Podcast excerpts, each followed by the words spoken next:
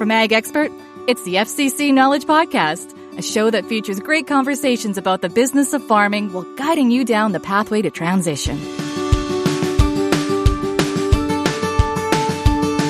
A generation ago, the transition plans were were not nearly as complicated, and the situations that we're dealing with right now really you need to understand the numbers and then you also need to understand the story about what's going on within that operation.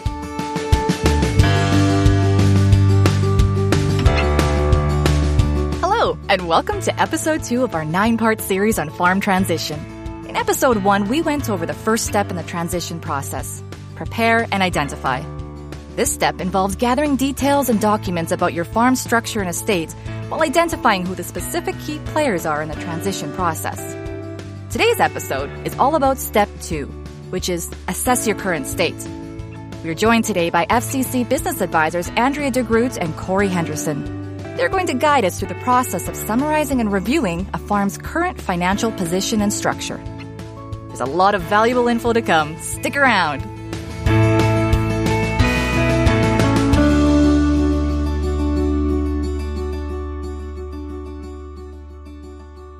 Hello, everyone. My name is Andrea DeGroot, and I'm a business advisor with FCC. I am joined today by Corey Henderson, a business advisor with FCC. Welcome, Corey. Welcome, everybody. Um, coming to you from uh, down in the windy, windy southwest corner of Saskatchewan in Speedy Creek. I really like your term of Speedy Creek. I haven't heard that one yet. I'm coming to you today from Stratford, Ontario. We are representing the East and the West today. Yeah, so today we're going to be uh, we're going to be talking about a variety of topics, but the majority of what uh, or the idea behind a lot of what we're looking at today is really just looking at the current state of your operation. Um, now you might look at that and say, well, you know, if we're talking about transition or or preparing for transition, you know, why are we looking at the current state? Because isn't that going to change? And really, what we're looking at here is is like transition is a journey. So similar to if, if I'm trying to find my way out to a farmer's home quarter, for example, um, you know, I'm going to call for those directions Similar to that, you, you might be looking for a little bit of guidance on your transition journey. And the first thing that the farmer's going to ask me when I ask for directions out to his place is he's going to say, where are you coming from? Or where are you right now? Because those directions only really mean anything if you know kind of where you're starting. Well, the same thing goes for transition. If you're, if you need to know where, what next steps to take and, and where to go from where you are today, you kind of got to know where you are today to figure out what those next steps are. So that's kind of our goal today is, is to help you determine where are you today? um, in a variety of different areas. We're going to start by looking at your current management on your operation today. Um, then we're going to move into some current financial ratios, some of the more important ones that we're um, that we like to focus on, and then we're going to move into looking at some operational efficiencies, and, and then we're going to going to wrap it all up talking about some cash flow management. What are some of the topics here that you know you see as as the most important right now, Andrea? You know what? I think a lot of people can look at these four different categories and see that they're really interconnected. And what we've tried to do is, is to separate them out and take one topic at a time and really dive deep into each of these because they overarchingly all do connect. But in order to talk about them in great detail, we're going to need to take one item at a time. And I would say that with agriculture getting a lot more complicated, we need to slow things down and to really break these items out to have a more detailed conversation because a generation ago, the transition plans were not nearly as complicated. And the situations that we're dealing with right now, really you need to understand the numbers and then you also need to understand the story about what's going on within that operation. And that's why we're going to start with management today. But um, I think overall, all four of these topics are incredibly important. Yeah, I think you touched on something there, like you know how things have changed over time. So we, I mean, as we all know, the the values are a lot different today than what they were in the past, but also the structures are a lot more complicated and uh, potentially you know more people involved than there was in the past, and just a little bit more complex. So it's not necessarily something to be afraid of, but definitely something that we have to continue to you know address and, and look at and be aware of, right? I imagine some of you listening might be having a bit of anxiety just thinking about assessing your current financial state. There are expert financial advisors out there for a reason. However, to those of you hoping to do some financial detective work yourself, Andrea and Corey suggest that it's probably helpful to slow things down and take it one step at a time. This topic requires careful analysis. Knowing the specifics of what's going on within your ag business is very important. This step in the transition process can enhance that understanding. Furthermore, it can be hard to know what steps to take without having a good grasp of the current state of your farm. So the first thing Andrea likes to do with clients is ask some questions about how the farm is managed. I'll let her elaborate. When I sit down with people and we start talking about transition planning, these are four questions that I always start with. And on the surface level, they all seem rather simple. They're very easy questions. But as you start to dig deeper into them, there's actually a lot of complex issues that come from these questions. And so we're going to impact each of these questions one at a time. Let's start with the first one of who is doing what. And this means more than the physical labor on the farm. This also means the bookkeeping. It means the human resources. So who's taking care of the employees? Who's doing the negotiations or does it matter on what kind of negotiation is actually happening? If it's something like purchasing a piece of equipment, that's one kind of person. Whether it's booking or selling crops, maybe that's another person, but who is doing the negotiations? Take some time to actually think through who are doing each of these tasks because in often in so many cases, it's getting done, but not necessarily everybody at the table knows who's doing which task. And the next question that comes from who's doing what is how is the work divided? Especially when we have mixed enterprises or there's more than one commodity within a farm. How is that work being divided out? Is it by commodity? Is it by task? Or is it all hands on deck? So if it's a special time of year, then everybody is going to be joining in and really working through all of that work. The next question is who's leading or who's deciding what? Before we get to the financials, it's important to recognize that these financial results are a direct connection from the people who are making these decisions. And so, what is that decision making process? Who is making the decisions? Is it a group? Is it a consensus? Does everybody know what the decision making process is for major and minor details within the, the farming operation? This is often where people get tense because they don't know that process or it changes and they don't know when it changes. So recognizing and clarifying what that decision making process is really important. And in the last session, Joel and Inessa went into some detail to describe the importance of that asset ownership. So taking the time to know who owns what asset and in what structure it's actually held. Is it in the corporation? Is it personally held? Is it a part of a partnership? Who owns those assets and does everyone at the table again have that same amount of information about who owns those assets? Who needs what? We're going to start by doing this and asking this question at the beginning. So when I think of who needs what, one of the core questions that we're going to come up with is that senior generation. What does retirement mean? Do they want to still be involved? Do they want to reduce? Do they want to split some of the time? What kind of financial um, settlement or financial needs are they going to have in their retirement? That's one element of it. For that junior generation, understanding these expectations and these needs is really important. So it's a matter of what expectations do they have coming in? What kind of financial obligations are they making or are they going to need? These are important questions to ask at the beginning because then we know where people are starting at. They will change over time, but again, taking some time to really start and write all of these questions out and write how this is getting impacted in your business right now. This is a really important part of starting this financial conversation. Again, just to summarize, ask yourself these four questions about your farm's management structure. Who is doing what? Who is leading or deciding what?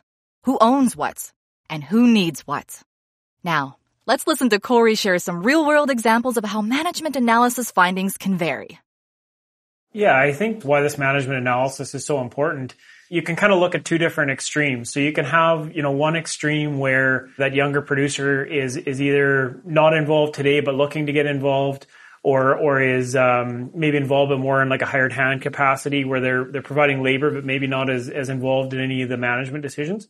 And then the other end of the spectrum is a scenario where there's maybe that junior generation is is running a, a separate operation of their own, where they're sharing maybe labor and some equipment. They maybe already own a bit of farmland or rent some of their own farmland. They've already got a relationship with an accountant. They got a relationship with a financial institution. They're making some of their own marketing decisions, things like that. They're really they're doing a lot of the same management tasks as their parents, but just doing it maybe on a on a smaller scale. So in those two different scenarios, you can see how the learning curve is, is a lot steeper for the first example than it is for the second example. And the confidence is also uh, far greater in the second example than the first because that producers already, you know, they kind of know what what they need to do. Uh, they've been practicing it. They've probably made a few mistakes along the way, which is a good thing, and and learn from them, hopefully on a smaller scale. Whereas that that first example, like they got a lot to learn, and it's going to take time for that confidence, both for that junior generation and for the the senior generation in that case as well. So I think that's a good illustration, in my opinion, anyways, of why that management analysis is so important for for us to look at when we're looking at this current state. Andrea and Corey provide some great insights about management analysis. Clearly, every farm has a unique management structure, and it's vital to know everyone's experience level and role to fully value everyone's needs and expectations. So now that we have a good sense of how to start a management analysis on our own farm, how are decisions made on most farms? Corey has some valuable insight to share here.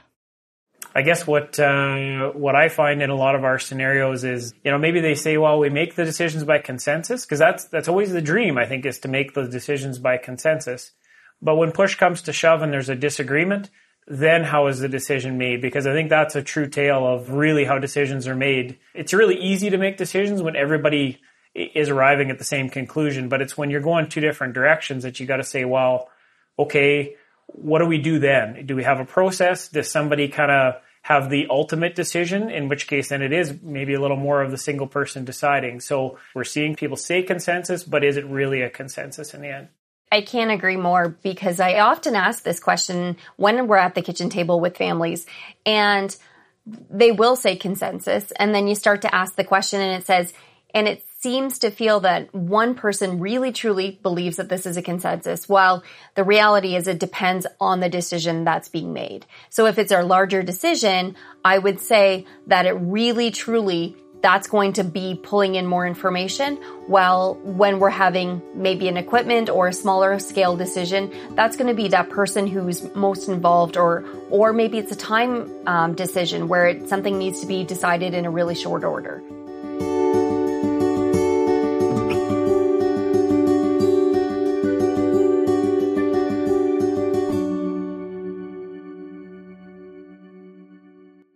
We're going to go on to some tools you can use, I guess, to kind of help yourself make decisions. And one of those tools is financial ratios. So, you know, what is a ratio?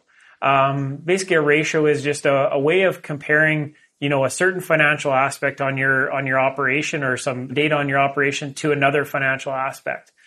And the value of a ratio is is that it, it adds a little bit more substance to a number. Um, and it allows you to compare your operation to say other operations in the industry or other, you know, maybe neighbors, that type of thing. Even if you maybe are a little different structure or a little different size, that type of thing, because it kind of level sets, I guess, amongst these different operations. There's countless ratios that are out there. You can pretty much, um, you know, there's a lot that exists, and there's ones you can even come up with your own ratios if you really want uh, to measure every aspect of your operation. So what we're going to focus on today is three key ratios that we see as very important for any farming operation, as well as they're, used pretty universally across business and across the, the different industries that we deal in. The first of, of which ratio, uh, in my opinion, is one of the more important ratios, um, which is the current ratio. We like to complicate things, so we use lots of different terms, of course. Another term for the current ratio is the, the liquidity ratio uh, or working capital. So if somebody says, you know, what's your working capital look like or what's your liquidity like? Really, they're all referring back to this current ratio. So how do we calculate current ratio? The formula of it is fairly simple. It's basically current assets divided by current liabilities. Current assets are any assets that are either cash or expected to be converted to cash in the next 12 months. Um, while current liabilities are either are basically things that are payable within 12 months as well. So current assets is cash, uh, accounts receivable, uh, inventory or potentially market livestock.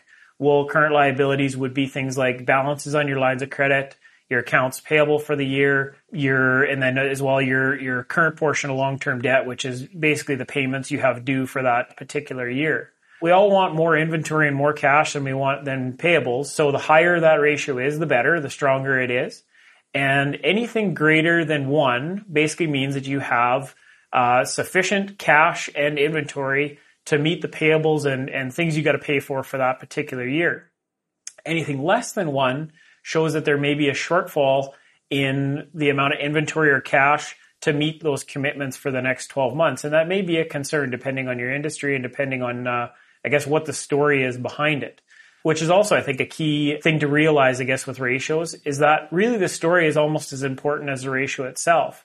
So if you find that, you know, ratio that maybe you're higher or lower than a benchmark, don't despair, you know, look at it, try to figure out why is that ratio different than maybe the, the rest of the industry. And then if it is a concern, then how do we change it, right? Well, for all the math lovers out there, this episode is definitely for you. However, just in case you need more clarity like myself, the current ratio measures your farm's ability to pay short-term obligations, or those due within a year. In simple terms, do you have more assets than liabilities? The higher the ratio, the better in this case. However, as Corey points out, context is important. Perhaps there's a specific reason why your ratio is lower, and it's important for you to analyze this within the context of your own farm and your specific industry. Now, let's let Andrea share some more information on how the current ratio can be influenced by fluctuating interest rates. So, in terms of when you're looking at these ratios, the concepts can kind of feel foreign until you actually have the ability to take a real life scenario and work through it.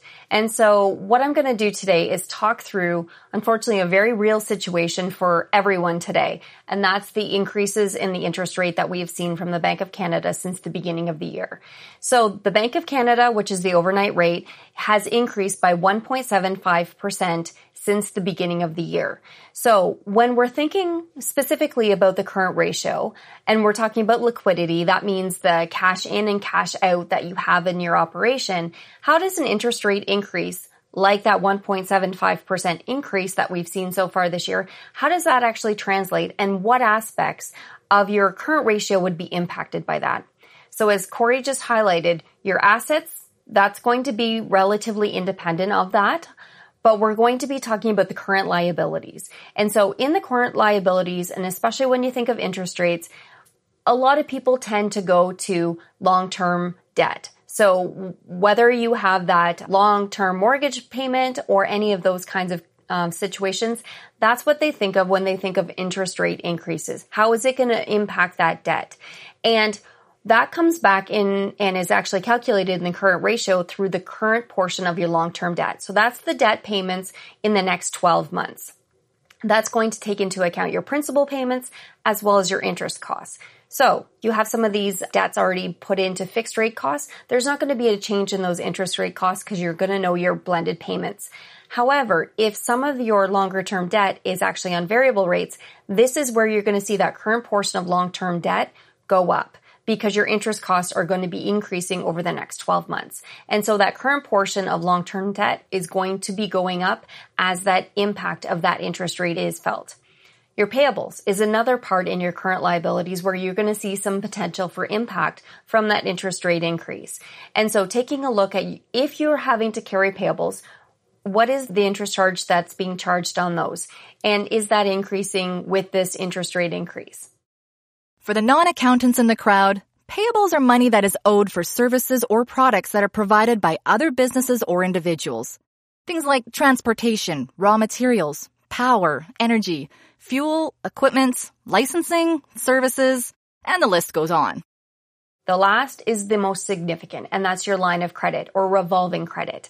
I'm going to take a couple of minutes to actually talk through the impact of this um, interest rate increase on the line of credit specifically. So one is we're going to use some actual numbers because it's easier to actually follow through when we're talking with financial numbers. So I'm going to use an example of a million dollars. This line of credit or revolving credit line is for $1 million. And last year, I'm going to use the example that the interest rate on that uh, $1 million line of credit was about 4%. This year, it's 5.75% because we've had that 1.75% increase year over year. So your actual cash costs are, have increased about 39, 40% year over year. So that means that your revolving credit line, even if you've done it differently, is going to be taking more your interest costs on that are going to be actually increasing year over year. And the reason I'm bringing up the line of credit specifically is because a lot of people don't necessarily pay attention when the interest payments are connected to their line of credit. It comes in and it goes out and it's all connected to that line of credit.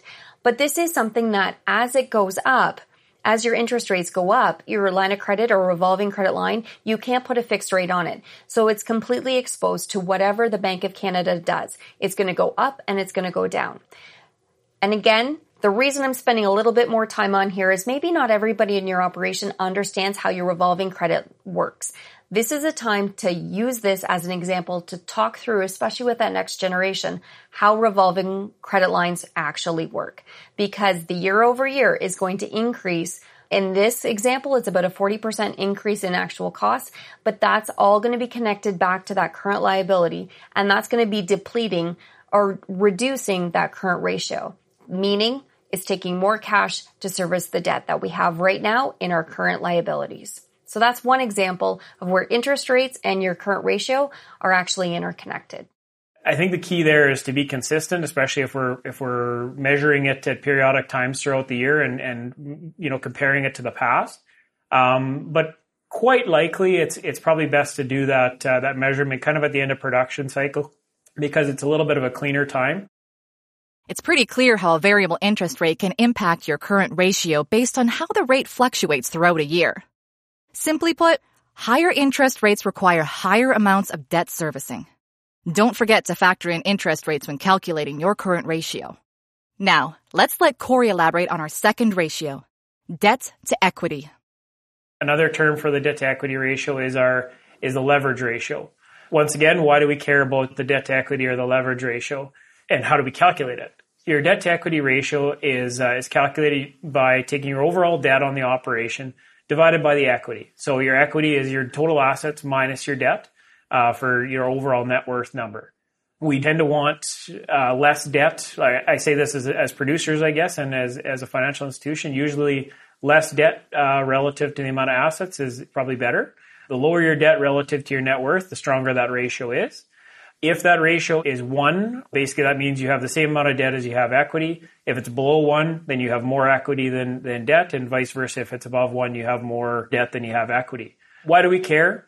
Basically, if you're a younger producer and and you've been expanding, maybe starting your operation, you don't you haven't had that chance to build up the equity. You've probably been taking on some new purchases. Maybe you're taking over an existing operation. You're likely going to have a little higher debt to equity. Uh, and that's okay as long as the cash flow is there to, to meet all the commitments. Uh, whereas if you're more of a mature operation, I would expect that debt to equity number to be a lot lower because there's chances are you've bought a lot of assets a number of years ago that have, have appreciated maybe over time or you've paid down debt over time and you've had that time to build that equity. Those numbers can vary drastically and they're both, you know, potentially acceptable as long as the cash flow is there. Our last ratio that I'm going to look at right now is the return on investment or return on assets. The way that we calculate your return on investment or return on assets is we basically take your net income from your financial statement and we divide it by the total assets. Once again, you might ask, well, why is this important?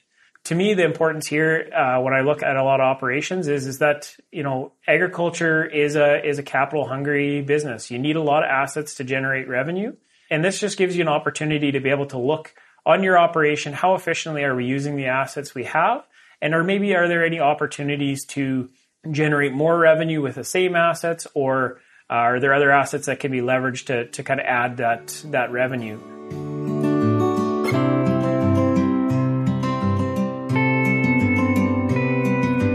After the break, Andrea and Corey are going to share some valuable tools available from FCC that can assist you in calculating ratios. They will also continue our discussion about assessing your current state. Math lovers, don't go anywhere. And again, back to Corey's point of the numbers are important, but the story's more important. When you understand what's going into these numbers, that's when you can take the time to have the conversation with your next generation or even your farm managers. And that's when we're going to see the increase in the financial literacy. You're going to understand the story and the why of what's going on to change these numbers. The FCC Knowledge Podcast is brought to you by Ag Expert, farm management software designed for Canadian agriculture. Learn more at agexpert.ca. Just a reminder to like, follow, or subscribe to our podcast on Google Podcasts, Apple Podcasts, Spotify, or wherever you get your podcasts. We'd also love to hear from you. Feel free to drop us a line at podcasts at fcc.ca. Welcome back. So far, we've had some pretty in-depth discussions about management analysis and about calculating some key ratios that help you assess your farm's financial state. These ratios include the current ratio, the debt to equity ratio, and the return on investment ratio. It goes without saying that it's helpful to have a clear picture of your farm's finances whether you're going through transition or not. However, some folks likely find it challenging to properly assess their financial situation. The ratios discussed earlier are highly effective tools that provide the needed data to help you properly assess your situation. What's even better is that FCC has ratio calculators available on their website. Head over to fcc.ca and search ratio calculators in the search bar. There you will find some simple online calculators available for all the ratios we noted earlier. Let's hear more from Andrea and Corey about these calculators. Now, I do understand that some people at home don't quite enjoy doing the math and doing the calculation quite as much as Corey and I. And so Corey went through a lot of the details of what these financial ratios are and how you're going to use them, what they mean, why we want to care. And with all of that good information, now we need to talk through how can we actually do this and how can we do some math at home and we have three different calculators here. We have liquidity, which is our current ratio. We have solvency, which is our debt to equity. And then we also have profitability, which is that return on investments or return on assets that Corey just spoke through. So how do we get these numbers to input into this calculator now? And oftentimes we see that when you get your accountant prepared statement, so at the end of the year, you have all of this information and your either your banker or your accountant will sit down and will have these ratios already calculated for you. But what do you do during the year? How do you get the information to make sure that you can go and actually figure out your current ratio during the year, just as Corey was talking about that cash flow cycle? And so what I'm going to talk through is a bit of the step by step process on how you can calculate some of these financials using these calculators during the year. If you're going to be going and using your internal bookkeeping systems, and I'm going to uh, use an example like Ag Expert, what you're going to need to do is once you've updated, maybe even on a quarterly basis, you're going to have all your income and your expenses for that quarter in there. Then you're going to want to run a balance sheet. In that balance sheet, you're going to have your current assets and your current liabilities. Now, basics is you're going to take those two numbers and you're going to input it into this calculator and that's going to give you the number. And it's also going to give you some ratios of maybe where you want to hit in terms of a benchmark. However, we're going to take a moment because Corey was just talking about the importance of using consistent numbers. So before you input those numbers straight from your ag expert or from your internal bookkeeping, take a look at them. Are they realistic numbers? When you're looking at your inventory, is this carryover from your last year end and you maybe haven't updated your inventory because not everybody always keeps their internal bookkeeping for their inventory numbers right up to date. Take a look at the value that you have there and is that a realistic reflection of what's going on in your farm right now? And I would also encourage you, if you're going to be using these ratios during the year, write down what you included. So is it per corporation or is it your entire business, maybe some corporate farms and some personal as well. What's being included? What's being recorded in these numbers? That's important so that as you're moving forward, you can come back and you compare. And when you have that information, you're comparing apples to apples because this information, this is for you. We're not calculating these numbers for the banker or for anyone else. This is for your own management. And again, back to Corey's point of the numbers are important, but the story's more important. When you understand what's going into these numbers, that's when you can take the time to have the conversation with your next generation or even your farm managers. And that's when we're going to see the increase in the financial literacy. You're going to understand the story and the why of what's going on to change these numbers. These are some powerful tools. And as Andrea expressed, these tools are there to support you in managing your own financial situation. The ratios provide a great peek into your financial state, and the stories behind these numbers are just as important as the numbers themselves. Don't forget to analyze your ratios in the context of your own farming situation. Again, you can find the FCC calculators at fcc.ca by searching ratio calculators in the search bar. I know, like for myself, when we're talking about ratios, we're joking about being as excited as we are, I guess, about it. What interests me is really how these ratios all work together. And then to kind of see that potential or that in a lot of cases, even when I talk to a client about a, uh, here's something that I see on your operation, like it looks like maybe your liquidity ratio is a little bit tight. They're like, totally. It, it seems like we're always living hand to mouth, that type of thing. So it's funny how when you bring up the ratio, they kind of know it, but they don't necessarily, uh, you know, see the ratio itself or really have, they haven't really calculated it themselves. So hopefully this kind of helps, I guess, uh, everybody put some knowledge, I guess, about what these ratios mean. Absolutely. And I, I do tend to see that if we can use a common language, that definitely helps. So when we're talking about liquidity or working capital, we understand when we say current ratio. We know how that math is done. And so then we can understand how the changes are actually going to impact that change in the math or that change in the ratio. And I find that people will be using the ratios at year end or when maybe they're going to be making a larger purchase, they lean on their banking or their accountant for those larger ratios. But it's not something that they use day to day in their everyday kind of decision making process. It tends to be driven by bigger events like that year end or large expansion. And when we can get used to and incorporate these kinds of decisions, it's really important and it increases that financial literacy, which is ultimately what we're trying to do here.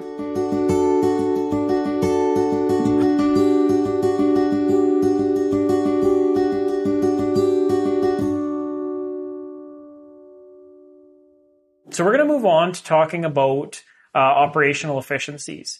Um, so once again, there's a, I'm going to touch on a, a, ratio that we use when we're talking about operational efficiencies because we love our ratios. So that particular ratio that we're going to discuss is the operating expense ratio. The way that you calculate your operational expense ratio is you take your variable expenses or your operating expenses, which are basically any expenses that are kind of directly rela- uh, related to the production of whatever commodity you're producing. And they tend to vary with, you know, the size of your operation from year to year. And they don't usually include any overhead items. So they don't usually include like land rent or um, payments for the year or depreciation or those type of things. They do include things like your inputs, like your fertilizer, your chemical, maybe the wages for a hired hand, fuel, repairs, that type of thing, I guess. You calculate operating expense ratio, you take your total operating expenses or total, total variable expenses, and you divide it by your gross revenue. So to give you an idea of, of kind of where different industries stack up, uh, I guess as far as an average is concerned, a, a grains and oilseeds operation on average would be probably somewhere around 65% operating expense ratio. Uh, dairy would be, you know, 65 to 70%, and say a feedlot would be a, quite a bit higher at about 95%. So for a grains and oilseeds operation, for example, at 65%, what that means is, is for every dollar that that operation is generating of gross revenue, they're spending about 65 cents in variable expenses or operating expenses, which leaves about 35 cents to cover overhead, to make loan payments, and to, to pay, you know, living expenses and, and that type of thing in our current environment with inflation on the rise, that's going to get even more important because inflation tends to impact the expenses more than the revenue. So if your operating expense ratio, you know, I would expect there's a good chance that it's going to get higher, I guess, as, as time goes on, if the expenses are going to grow at a faster rate than revenue. When you're looking at your operating expense ratio, similar to what we're saying before, the story is, is as important as anything. So when we're looking at, you know, a mixed operation or maybe depending on your structure, that may impact your operating expense ratio as well. So if you're a mixed operation, like I said, feedlot and maybe a, a grain operation, I would expect that to be a little higher operating expense ratio. Same thing as if you're like a cow calf producer or a dairy that owns a lot of your land base and grows your own feed, I would also expect that operating expense ratio to be a little bit better than average because you're basically growing your own feed and not having to buy that feed. Now that operating expense ratio has to be a little bit better in that situation because you're also likely making a little bit more loan payments than what another operation would have that's buying that feed, right? Once again, it's the story behind it, and uh, that's what's important. So the final uh, ratio that I'm going to talk to as far as the operational efficiencies is just looking at your profit drivers. So like I said before, there's a lot of mixed operations out there. There's also a lot of operations that got a lot of irons in the fire. And oftentimes we don't actually look at what aspects of our operation are the most profitable or the most efficient per se. Um, you know, it's just overall our operation is making X amount of dollars. So what, what I mean by profit drivers is, is really looking at, okay, this aspect of my operation, you know, is generating this return on, on assets or return on investment. So back to that ratio that we said before. Whereas this, this area of our operation is maybe generating a higher or lower depending. That may help us make that decision on maybe where we focus our efforts, where we spend more time or where we expand depending on opportunity. So that profit drivers is very important if you're, if you're looking at, you know, how can we be more profitable going forward or where can we expand to, to add more cash flow? Identifying your operational efficiencies is another key piece of assessing your current financial situation. Having a clear picture of how much money it takes to make a dollar is vital to knowing your profitability as a whole. It also provides a benchmark for yourself to compare to, whether it's comparing your own progress year over year or comparing to an industry benchmark for operational efficiency. Your operation expense ratio provides some crucial data for comparisons. So how does your operational efficiency compare to other local producers in your industry? Well, FCC has a tool that helps you make this benchmark comparison. Let's let Andrea explain. So this is a new initiative for FCC and right now this is available for dairy and for grains and oil seeds. And so let's talk about how this actually works. Understanding your current operation is really essential to know how and if you can change your operation and what options you have going forward. So let's talk about how you're going to get access to this report. So what you would do is if you have a relationship manager, reach out to them. And if you're not an FCC client, then you can just reach out to your local FCC office. You're going to need to prepare two years or provide two years of your accountant prepared statements. And this is going to provide a report of similar sized operations in your geographical area.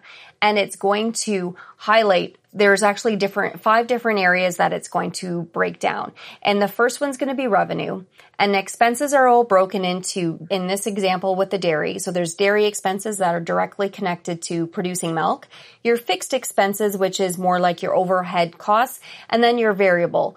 And then at the end, it's actually going to give an output of some actual profitability. So you're going to be talking about a few different ratios. So let's get into a little bit more detail about what's included within this benchmarker report. So when you actually pull up the report, milk before deductions has the benchmark, which is the group average. It's then going to have your operation followed by the rank. So when you provided the last two years of your accountant prepared statements, that's going to give three years and you can start to see trends. You can see trends in the industry because of that benchmark, that group average, and you can see trends within your own farm.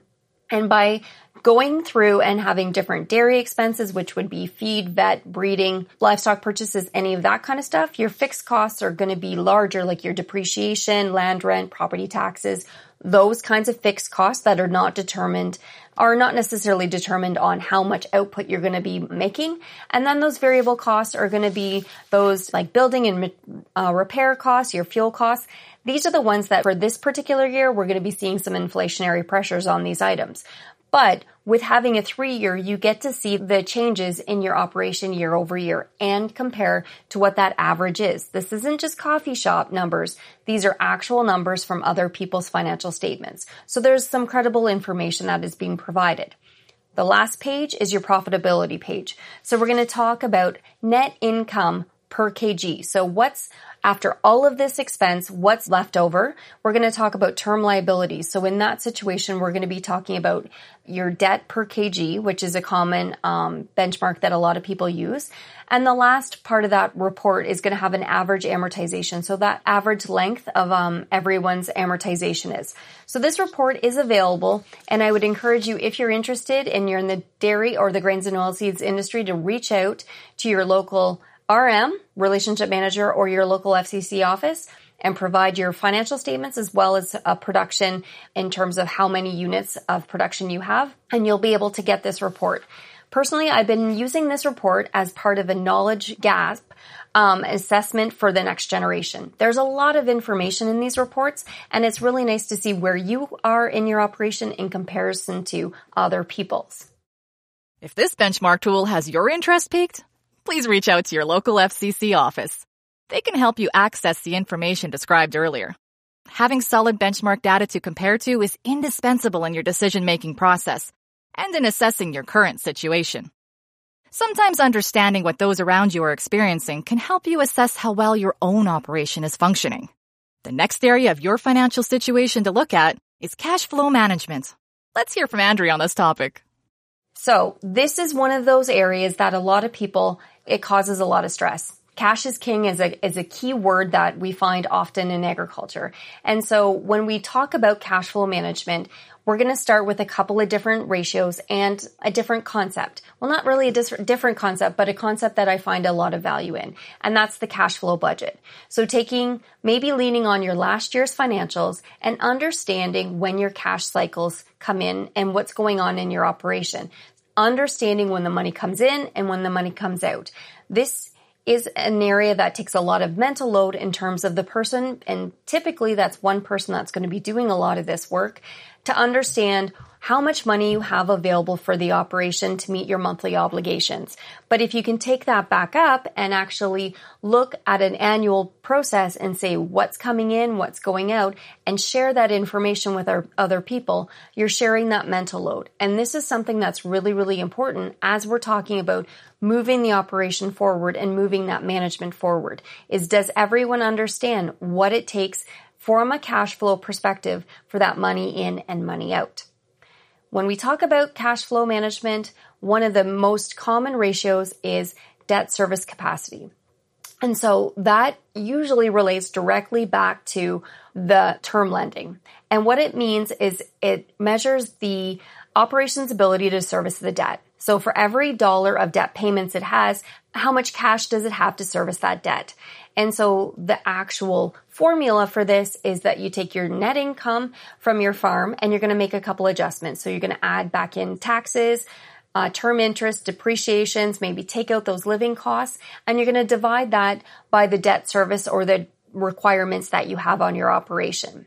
And that's going to give you that ratio of how much debt servicing you need and how much cash you have available to service that debt.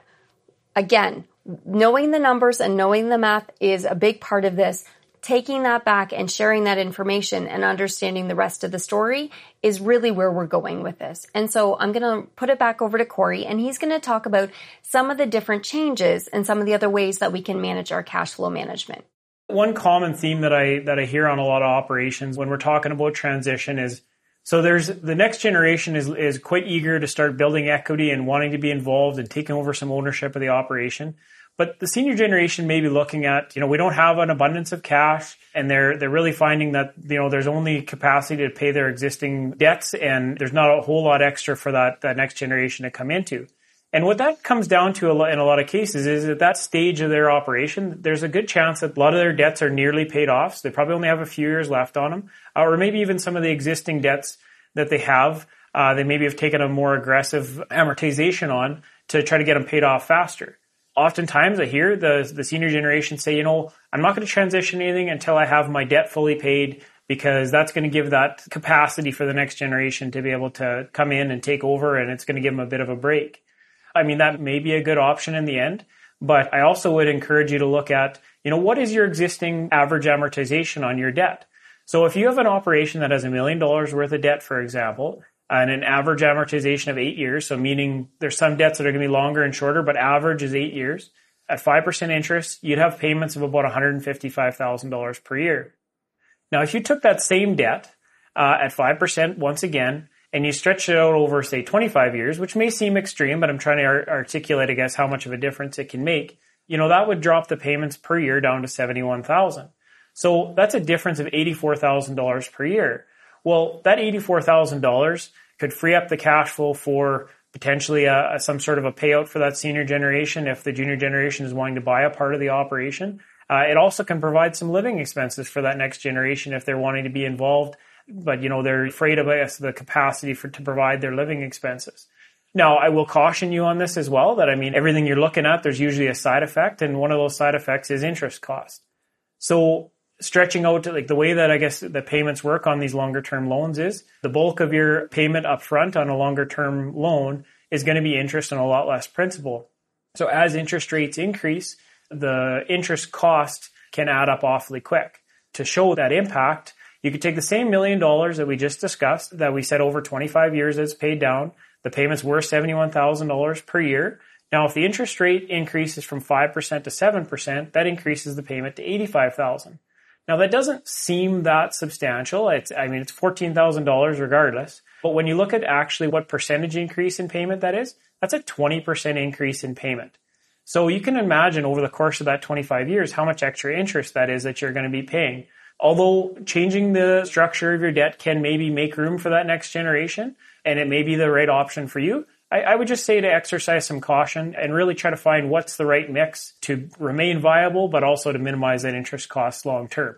The other thing I would say to you as well when we're looking at interest rates is really looking at your operation and saying, okay, how much of an interest rate increase can we afford with this transition? And really looking at if you can only afford a small increase in interest rates, what are our options to mitigate that risk? You know, uh, can we look at some fixed rates? Are those fixed rates affordable? That type of thing. Whereas you know, if you're in an operation where you can afford quite a substantial increase in interest rates, maybe you don't have to be quite as concerned about those risks in the end.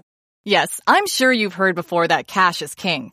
And understanding your debt service capacity is a big part of your business decision making process. You need enough cash flow to keep things running while also servicing your debts. But, as Corey cautions, you have to make sure your lending arrangements work for your specific situation. Risk mitigation always has to be top of mind with important decisions. And it can't be understated how important it is to consult advisors to help get additional perspectives and advice about your business. We're just going to start wrapping up here right now, and we're going to talk about how to use your financial ratios. So, once again, I can appreciate not everybody here is is going to be um, as interested in ratios or as, as comfortable with ratios as, as Andrea and I are. But what I would say is you have a lot of professionals around you that are comfortable and you can leverage to help you interpret the ratios on your operation. One of those professionals that I would encourage you to reach out to is your accountant. Uh, the other professional I'd encourage you to, to reach out to is your FCC relationship manager. If you provide your FCC relationship manager with up-to-date financials each year, um, you know, for different lending needs that you're looking at, you know, they already have a lot of that information inputted that they can look at and they can give you some feedback on what they're seeing and what are the ratios on your operation given that financial statement and maybe even give you a third party opinion on you know where are some opportunities they see or maybe where are some concerns. So i would really encourage you to reach out to both those professionals if you're not uh, as comfortable maybe with calculating the ratios yourself or interpreting them yourself. The other thing i would encourage you to do is to set some time aside to talk with your family about where you're at with your financials on your operation and where your ratios are at today. Oftentimes there's somebody in the operation that, that is, you know, comfortable with calculating these ratios and is comfortable with interpreting them, but are they sharing them? So a regular meeting, uh, whether it be depending on your operation, the size, complexity, who's all involved, uh, maybe that's an annual meeting. Maybe it's as, as frequent as a, a monthly or even a, a, weekly meeting if you're a larger operation with lots of people involved and, and lots of moving parts. But basically, you'd want to calculate those ratios in advance, send them out to everybody who's going to be present for the meeting, give them a chance to look at them and review them. And then, you know, sit down and meet and say, you know, where, where does everybody see? Does anybody have any concerns? And really share kind of where everybody's at. So, so with that, I'm going to turn it back over to Andrea and she's going to wrap us up today. Thanks, Corey. So we often find that transition planning really does get kind of stuck or focused in on the financial challenges of the operation. And so one of our goals today was to highlight some of the ratios that you can use to really bring the conversation and bring everyone who's at the table using a common language and also to have another group of people that you can um, understand how to get this information and really how to move it forward.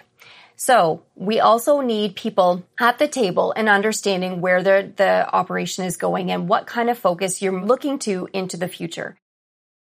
Thanks, Andrea and Corey, for sharing your knowledge and passion for farm finances with our audience. I hope those of you listening heard some valuable and digestible information about assessing the current state of your farm's financials. And I hope this inspires you to start assessing it in a more effective manner. For those of you who've already identified a lot of the data discussed throughout this episode, Hopefully you'll revisit your farm state with some further clarity. So, what are some key things to take away? Well, we started by talking about management analysis. It's important to ask questions like, who is doing what? Who is leading or deciding what? Who owns what? And who needs what? The answers to those questions will help you get a clear understanding of everyone's roles and expectations on the farm. These answers will also help you better understand your current decision-making process. Assessing your financial situation is a big part of assessing your current state. Many transition-based decisions involve refinancing loans and reorganizing assets, so you need a good grasp of your financial situation to work through this. Learning how to calculate things like your current ratio, your debt to asset ratio, your return on assets ratio, your operating expense ratio, and your debt service capacity ratio will give you real world data. This data will also provide you with some valuable baselines to compare to. Thankfully, FCC has a lot of tools available to help you make some of these calculations. There are also plenty of advisors at FCC willing to answer your questions. Always remember that this info is there to serve you and enhance your decision-making abilities. Don't forget to pay attention to the stories behind these numbers, as in the end, it's your own farm journey that counts in transition.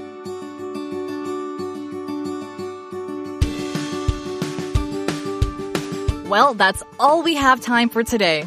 Thanks again for checking out the podcast.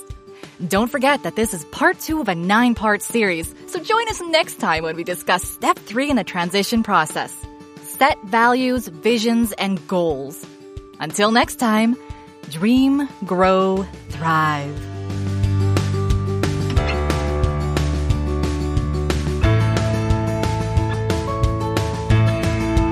This podcast has been brought to you by AgExpert, farm management software designed for Canadian agriculture. Learn more at agexpert.ca. The FCC Knowledge Podcast is a Farm Credit Canada production.